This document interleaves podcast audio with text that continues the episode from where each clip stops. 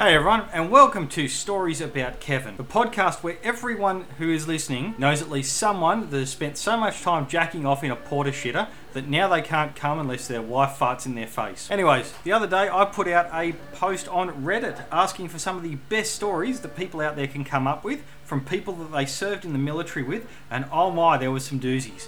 Some were some absolute corkers. And I thought today we're going to go through a couple of them. Now, for the actual safety and security of these people, names have been changed. Everyone on this podcast who is an idiot is going to be called Kevin. Now, these are the worst co-workers you have ever worked with. These are the dumbest people you have ever met. And these are the strangest things that they have ever done. So, strap in.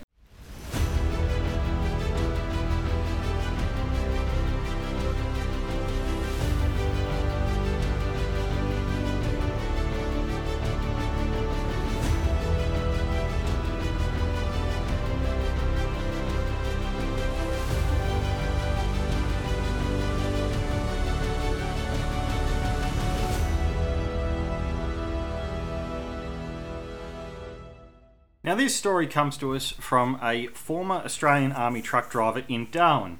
Um, so let's let's get straight into it. So, story from my army days.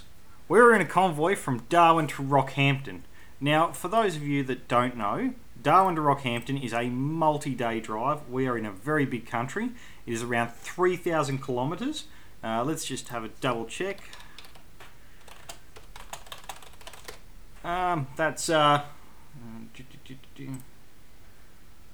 Why is that? Kilometres. Um, that's around eighteen hundred miles. So that sort of gives you some perspective if you're not a uh, Australian listener. Now, I've done this drive myself. Um, it's a lot of nothing. Lots of trees and dirt and rocks and nothing really to look at. Um, anyways, onto the story. Now, one of the turns is at Three Ways Roadhouse, which is named because it's at the intersection where you literally have three options. Turn left to go to Queensland, turn south to go to South Australia, or turn around to go back to Darwin. You have three ways at the Three Ways Roadhouse. I'm not understating that this is all he had to do from our previous stop was drive four hundred kilometres and turn left.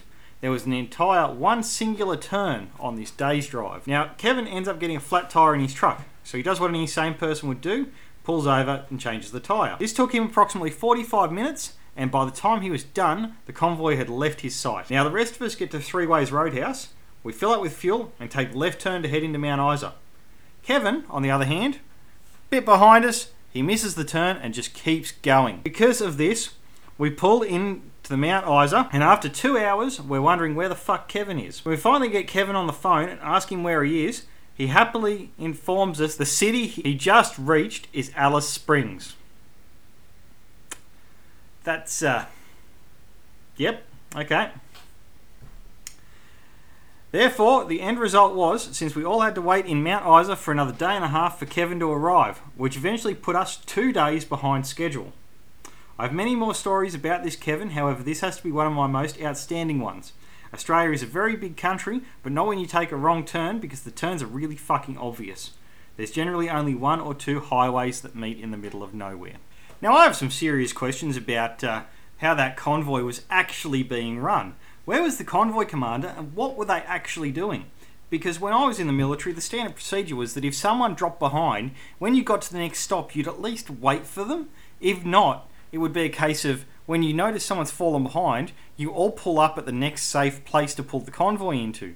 Which, I mean, out there, there's not many good spots depending on what time of year this occurred, but still, you've got to you've got to understand that you don't just leave someone just off in the middle of nowhere.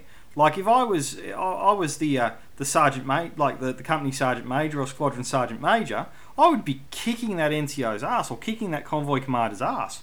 Like why you would leave a a soldier to just freewheel of his own accord. Uh, when he was supposed to be in a convoy shows horrible convoy discipline, and it really makes you wonder, like what the uh, what the competency of those in charge of that road move actually were. Uh, anyways, maybe we should get on to the next story. Okay, so this next story is titled "You Ordered How Many Camp Chairs?" Uh, so for you, those of you that aren't familiar with the military, we order crap using a NATO stock number. For example, six six one two three four five six seven. which is a tube assembly, but I'm going to use it for the story because it's easier to type and I can't be asked to find the actual N S N. Yeah, fair. Anyways, in Australia we use a system called Millis. It's archaic crap, but it works and is reasonably reliable most of the time. Anyways, picture Darwin, like Florida but with more mosquitoes. We have a private sitting, uh, we have Private A sitting in a warehouse processing orders. One of the subunits needed some camp chairs. These are small tripod-legged portable camp chairs and they weigh about one kilogram or two pounds, and they're great to take out bush. One of the few luxuries. So in the interest of speed, we just gone electronic in our ordering. Digital signatures. I think we were a trial unit of a new system. So anyways, Private A, I'm going, going to call him Kevin. So anyways, Kevin copies the N S N off the order, pastes it into Millis, copies the quantity, pastes it into Millis, hits go, hits confirm, and goes on with his day. However, he did not copy the quantity off the order, so his clipboard still had the N S N in it.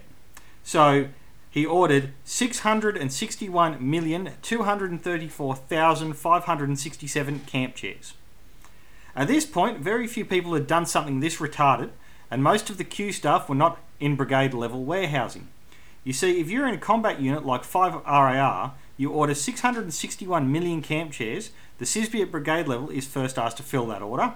Normally at this point, someone will see it and say, what the fuck, cancel that, and it will be done. However, Kevin was in the S I S B. So therefore, as soon as Millis saw that we, that we did not have six hundred sixty-one million chairs in stock, it bumped it straight to the National Storage and Distribution Centre in Sydney. Anyway, they are a civilianised workforce and the contractor is not paid to give a shit, and because these were a low value item, no further approval was needed to get... Well, no further approval was needed past a private at brigade level warehouse. So ten thousand camp chairs in stock. The stock for the entire Australian Defence Force in Sydney is boxed up, loaded onto trucks and sent to Darwin with the other six hundred sixty-one million two hundred twenty-four thousand five hundred sixty-seven chairs placed on back order. Fast forward to about two weeks later, we have a B-double roll up to the front gate of base. The battalion duty driver heads down and signs them in. He gets about halfway back, we get another phone call and there's another B-double waiting. Drops first guy off, goes back to set, get the second guy, and lo and behold, there's actually three more waiting for him. In the end, there was eight fucking trailers of camp chairs, individually packaged and branded new in boxes. The R Q M S catches wind of this and comes over, asking why there is four civilian B-doubles in his compound. He grabs a picking slip off one of the boxes, reads it, and in a mighty roar to shake the gods off Olympus, summons Kevin to him. Now, this R Q M S was an ex-tanky and he took no shit. It was his way or you'd be literally scrubbing the white gutters around the battalion with a toothbrush. After a one-sided conversation and a few phone calls, the army of forklifts descended upon the convoy of trucks. Eventually they were unloaded and our warehouse was chocked to the fucking brim with camp chairs. Phone calls went out across the brigade, to the Air Force, to the Navy, to the reserve depots, to the kitty cadets, everyone in the Northern Territory. I think even N T Police and Border Protection got an offer. Eventually we offloaded about three thousand camp chairs. In the end we stocked basically everyone in Darwin with camp chairs and got the army semis to run the rest back to Sydney with our hat in our hands to say sorry. Thankfully we're sending trucks that way so it wasn't a huge inconvenience. Kevin got a good chunk of retraining and wasn't allowed to process orders unsupervised for about twelve months. Last I'd heard he'd been discharged for being a member of a Facebook group of a bikie gang. His defence? Bikes are nice. I like bikes.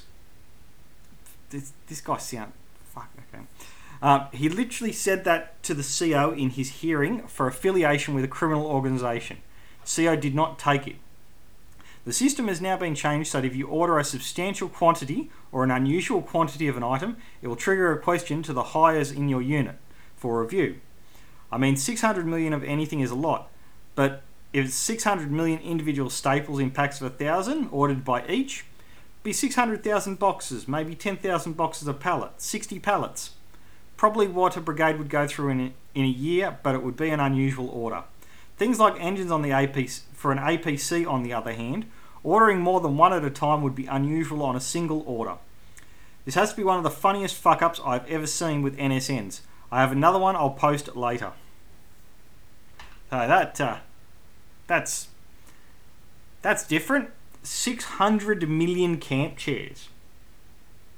That's a... I think I remember when that happened because I was in Darwin about that time, so I'm pretty sure I remember everyone got camp chairs. I think I came back from bush and everyone was uh, talking about the free camp chairs they got, so yeah, um, that's a good one. Okay, on to the next one. So anyways, I was just having a dig through the ones that I actually got sent, and this one was the one that stood out to me because uh, 'cause in this one, the person that wrote uh, wrote in was the one that had the... Uh, they, they are the Kevin in this story. Um, so this, this story they've told me is about that time I ordered Common Sense.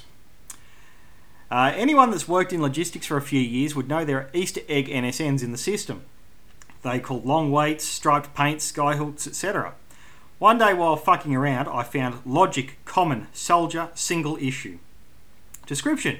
Common logic is used to help a soldier decide what to do based on experience. So being a cheeky cunt I was, I decided to order one unit of common sense. I passed this to my corporal, he has a chuckle, passed it up to our sergeant, she has a mighty chuckle, and is like, ah, fuck it, why not? Anyways, it goes to our Q E, who just confirms it's a valid N S N, stocked item, supply is nine hundred ninety-nine thousand nine hundred ninety-nine units. Cool. It goes to the warehouse. I get a phone call. It's from the regimental quarter sergeant major. I vigorously soil my pants. I go to see him. He has my equipment record on his desk. Kevin, I've seen your request for logic common, and I see you have not been issued a unit of this before. Is this correct? Not sure exactly where this was going, I replied to him that, yes, sir, it is. He tells me no worries. He starts writing.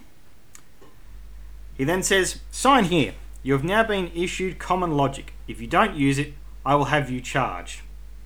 I believe people in other countries call this an N J P. They have put in. I signed for it. Thank you, Kevin. Drop this back to your company queue on the way back. Since that day, anytime anyone has looked into my queue record, they get a chuckle. I'm glad it continues to give people joy to this day.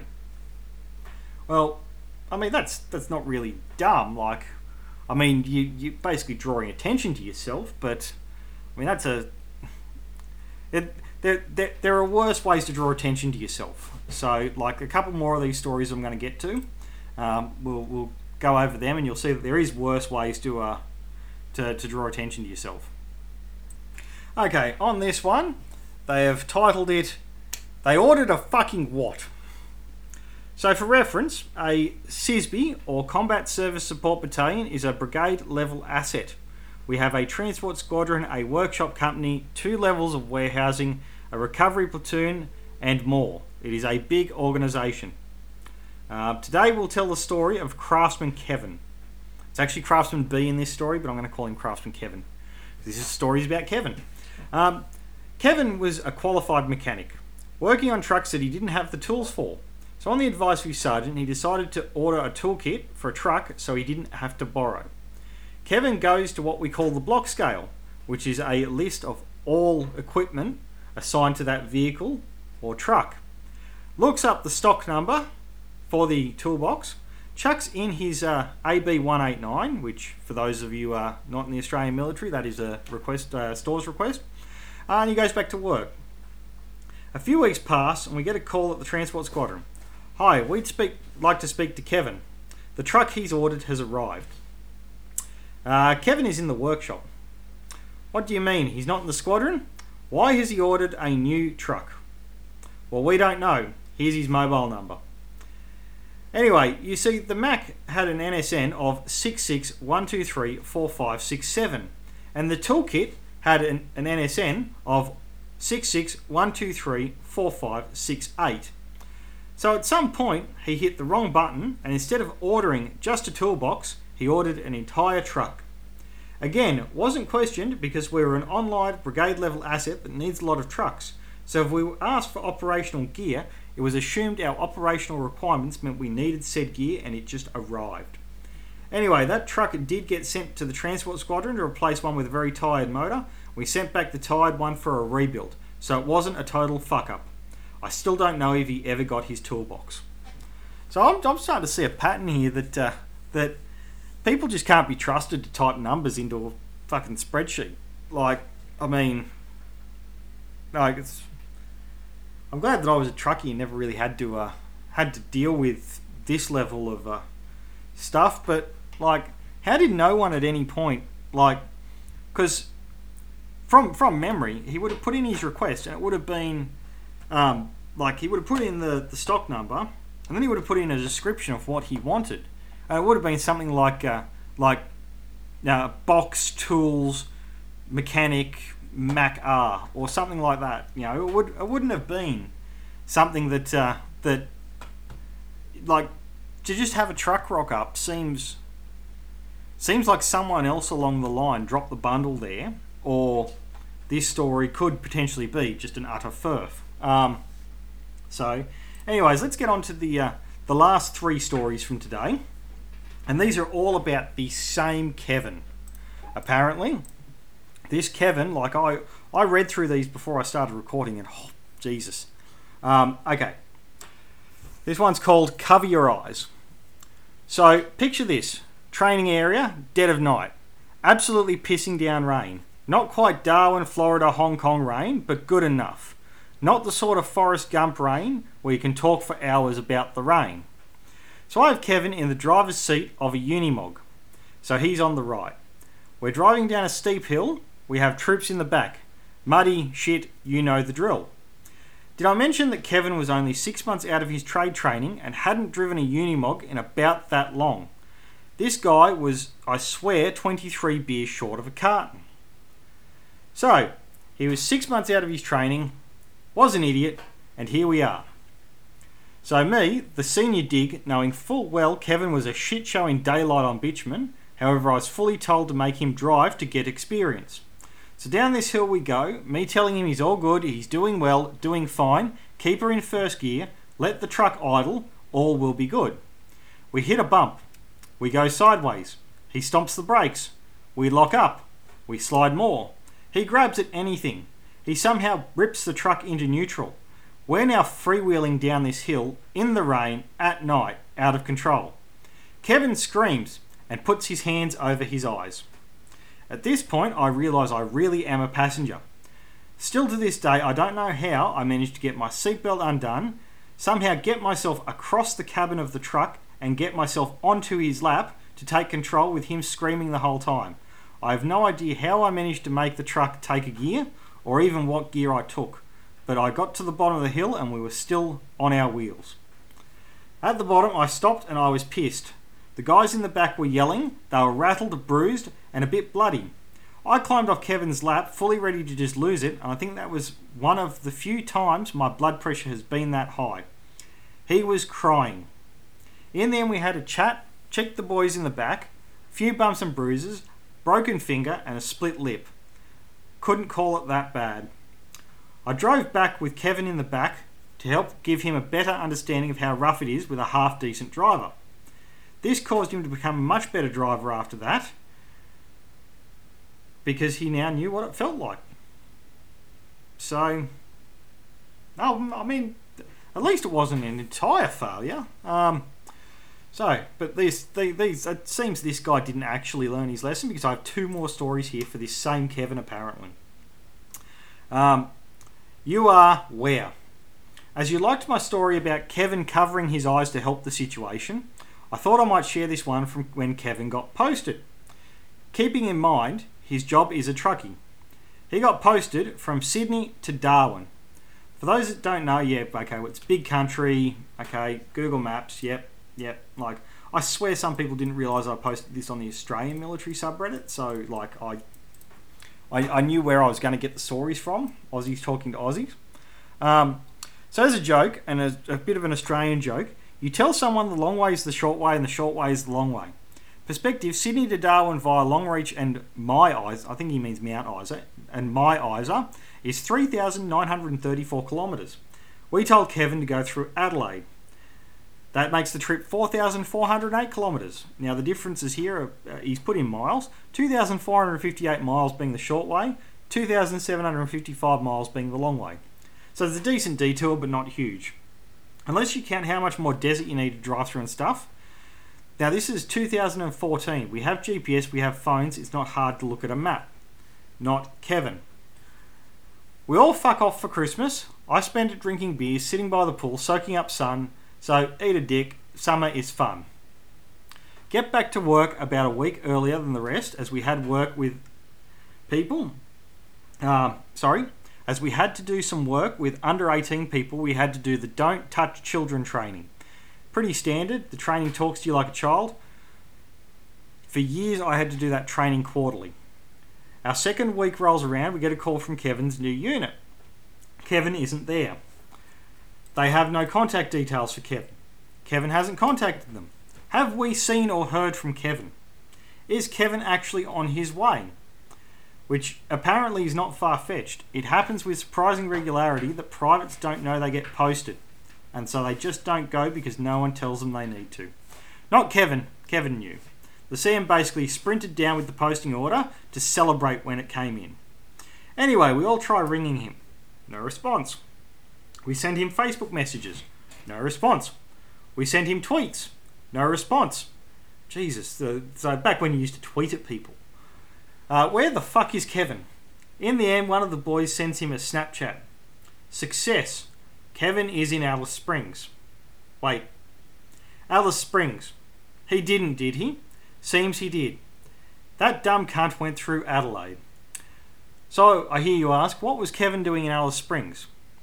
Well, I wind back to the point where Kevin wasn't the most carbonated beverage in the soft drink factory. He also knew nothing about cars. So in order to make this trip, having not owned a car, he purchased an absolute beater off Gumtree for three thousand dollars.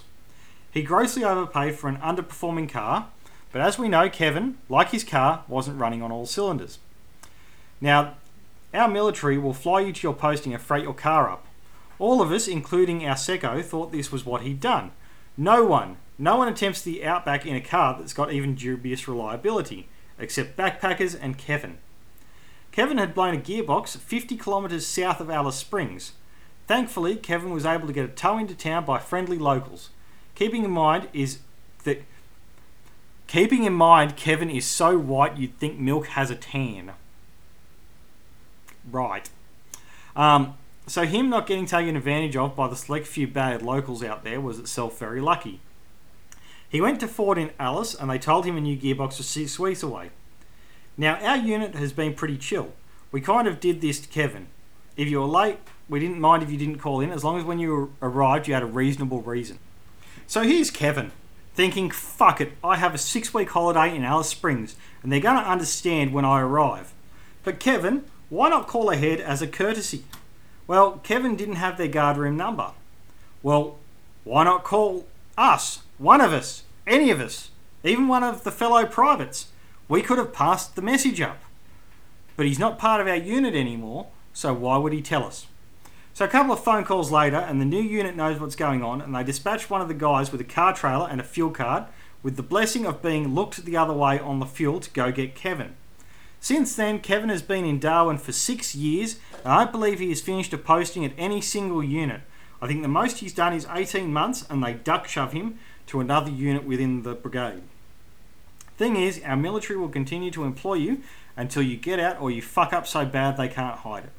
Kevin is happy to stay and they don't trust him with anything important enough to make a catastrophic fuck-up. So our hope is one day he'll smoke a bong or befriend a bikie. It makes me wonder sometimes, like, could this could this guy potentially be, could this Kevin have been the same Kevin that missed the left turn? Like, could could they legitimately be the, the same guy? Like, yeah, they... You, you never know. Um, because, I mean, it's... very small military in Australia. Um, so, do, do, do, do. Okay. This is the last story I have on this particular Kevin. So you've already read and loved the previous stories. So I'm going to send you this last one about Kevin. So Kevin got posted to Darwin and somehow got his license upgrade from medium rigid to heavy rigid. Not sure how, guy couldn't drive a greasy stick up a dead dog's asshole.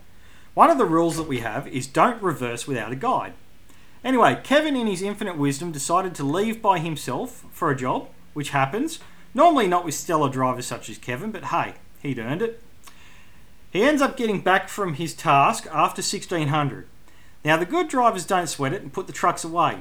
The so-so drivers like Kevin are supposed to go and get someone from the guard room to help guide them in. This is literally in standing orders. It is for the good drivers, but they aren't here to fuck spiders, so it's a moot point. Anyway, Kevin then proceeds to reverse into the bay and misjudges his length, reversing into the cage at the back of his allocated bay, destroying it. Kevin thinks, I'm going to blame this on someone else. I'm going to put my truck in the bay up the other end of the hangar. What Kevin didn't realise is that the guard members heard him absolutely disintegrate the cage in the hangar and had wandered down to watch him and film. Kevin drives out, drives up the hangar, proceeds to line his truck up, right with a corner support of a hangar. At this point, when he hits it, an entire section of the hangar completely collapses, smashing the rear of the truck to bits. Kevin jumps out and starts to run down to the office in a panic. Between there and the duty N C O getting there, I'm not one hundred percent sure on what he did, as the duty diggers ran to get the duty N C O. However, the duty N C O found him lying underneath the change room bench crying. He was caught, he was issued a charge for negligent destruction of property, disobeying a lawful order, and had fourteen days of mopping up the rain and restrictions of leave for fourteen days. He was confined to base, and they were served consecutively. He then promptly at the end of the year went across the road to another unit where my friend who gave me this story lost track of him. So anyways, those are the stories that uh, that I have so far. So um, yeah, if you liked this, please let me know. If you uh, if you have any further stories, please feel free to send them in. Um, and thank you very much for listening.